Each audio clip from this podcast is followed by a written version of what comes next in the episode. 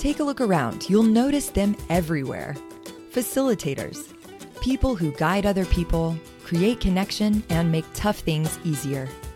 This is Facilitator Forum, where we meet a magical mix of people who offer us insights and inspiration through the stories of their work in the world.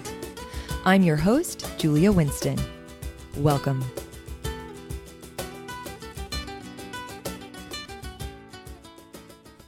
Hey there, everybody. My name is Julia Winston, and I am absolutely delighted that you've joined me for the first ever episode of Facilitator Forum. Today, I just want to give you a little background about who I am and why I started this podcast. It's pretty much context setting with a little bit of storytelling. First, allow me to introduce myself. I'm a native Austinite living in Austin, Texas.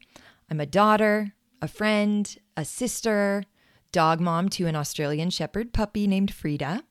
I'm a disco dancing, book loving, journal writing, sometimes cooking, often hiking, adventure loving human being. When it comes to work, I would call myself an entrepreneur with a coaching and consulting business. And above all else, I'm a facilitator. I help leaders and companies bring more human connection to the workplace.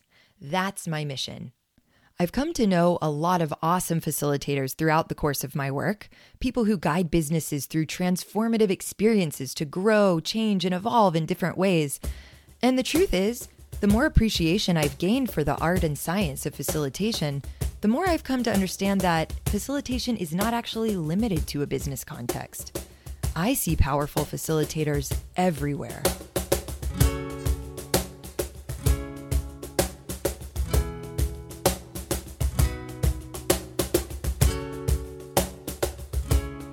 To facilitate means to make an action or process easier. This is literally the definition of to facilitate.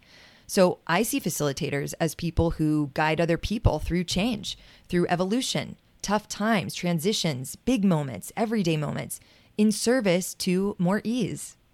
Let me give you a few examples. My friend Julie is a chef. She loves to nourish people. She hates to waste food. She even goes so far as to take food that's about to go to waste from fancy grocery stores and other organizations that she's connected with, and she delivers them to food pantries and to shelters. This is called food rescue. In fact, I've gotten involved as a volunteer with food rescue because I think it's one of the most beautiful forms of facilitation to make it easier for people to have access to food with food that's there anyways and about to go to waste. I think of Julie and myself when I'm volunteering as food facilitators. Another example is my sister Molly, who is a postpartum doula. Molly works with families when they've just brought a new baby home, and she works with them for the first few months of the baby's life. This is a really important, challenging time for families with new babies. She helps the families get settled in. She helps them care for the baby. She t- runs errands, takes care of things that need to happen around the house, consults them on how to help the baby sleep, or changing diapers, or anything and everything in between. Molly is a facilitator. Another example is dog trainers. When I first got Frida, it was COVID and I was alone, and suddenly I had a new puppy, and she is really freaking smart and highly energetic. I did not know what to do with this pup. I watched YouTube videos, I read books, and I learned a lot, but it wasn't until I started working with a trainer that I felt like there was a human being out there who was making my life easier by helping to guide me through this transition of bringing a dog into my life. How was I supposed to relate to this animal? How could I show her who was boss while also being loving and playful? It's much more complicated than it sounds. And if you have a puppy, you know what I'm talking about. Dog trainers are really rad facilitators. As you can see, facilitation comes in many forms, and facilitators come in many packages from many walks of life. And I think we should celebrate this diversity. I started this podcast to go on a facilitator expedition. I'm excited to explore the many forms facilitation takes and to learn the stories of people who facilitate. How did they become facilitators? What are they facilitating? And why does it matter? What are they learning about themselves and humanity through their work? What can we all learn through their unique paths as facilitators? Okay, we've reached the storytelling portion of our podcast. I'm going to tell you the story of how I became a facilitator. It all started with my mom, Kathy. My mom ran a small business that created public health awareness campaigns to bring about healthy behavior change for cities and states. Think posters that show you how to wash your hands properly for 20 seconds. Think billboards that tell you where to go if you're being abused by your spouse. My mom's company did the research that informed campaigns like this. So, the summer after my sophomore year of college, my mom hired me as an intern and trained me to facilitate focus groups. One of the first projects I worked on was a campaign to increase fruit and vegetable consumption in food deserts around the state of Texas.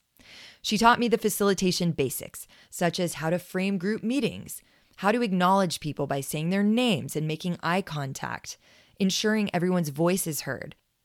I'll never forget the day she set me loose to facilitate a focus group all on my own. I was so nervous. She was watching me through the two way glass at the facility as I led a group of 12 adolescent boys through a discussion about their relationship to fruits and vegetables. I followed her instructions and opened by acknowledging that everyone would remain anonymous, but that I would be recording the session so I could go back and listen to write the report. And I also lightheartedly acknowledged that there was two way glass, which looked suspiciously like a mirror, by saying, If you're wondering if you're being watched, we are. But don't worry, it's just my mom, and she's watching me, not you. I remember getting flustered when one kid dominated the conversation. I could feel my mother's eyes following my every move through the glass. I envisioned her pen moving across the legal pad as she took notes on my performance for later feedback. And she gave me feedback. She told me everything she thought I had done well, and she gave me ideas for what I could do better. I went on to facilitate many focus groups in partnership with my mother, and I continued to improve my skills. The thing that was the hardest for me was making sure everyone's voice was heard. Inevitably, there was always someone who tried to dominate the conversation, but my mom taught me how to hear from all the voices around the table without making the person who had been dominating feel bad in any way. I watched as she beautifully, masterfully facilitated groups, and I tried to emulate what I saw her do.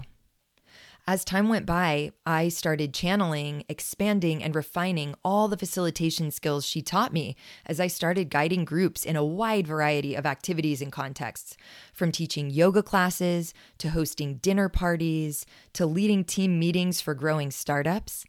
And then, nearly 15 years later, when I found myself leading a team of corporate facilitators, it became clear to me that my real passion was not, in fact, leading teams, but guiding groups being a facilitator. There you have it. Now you know my origin story.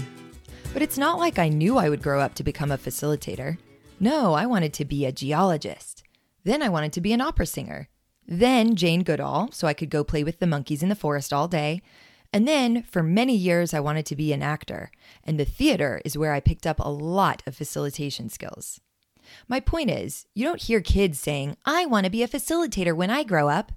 So, who are my fellow facilitator peeps out there? What are you facilitating? And what's your origin story? This, my friends, is where our expedition begins. Join me on this journey into the world of facilitation. Get ready for some awesome stories and conversations. And before we close out today, let me leave you with a possibility and a question. The possibility is that everyone is facilitating something. We're all here to make something easier for someone, whether through our day jobs, the roles we play in our households or our friend groups, the volunteering we do out in our communities, and all the other realms we play in every day. So, if that's true, what are you facilitating? Subscribe to this podcast and let's go exploring. I'll be releasing a new episode every other week.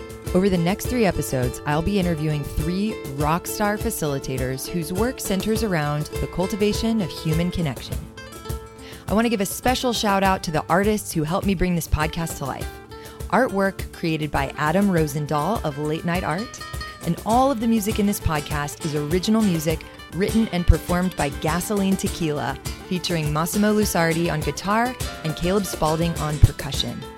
And finally, I want to thank you for listening. I'll catch you next time.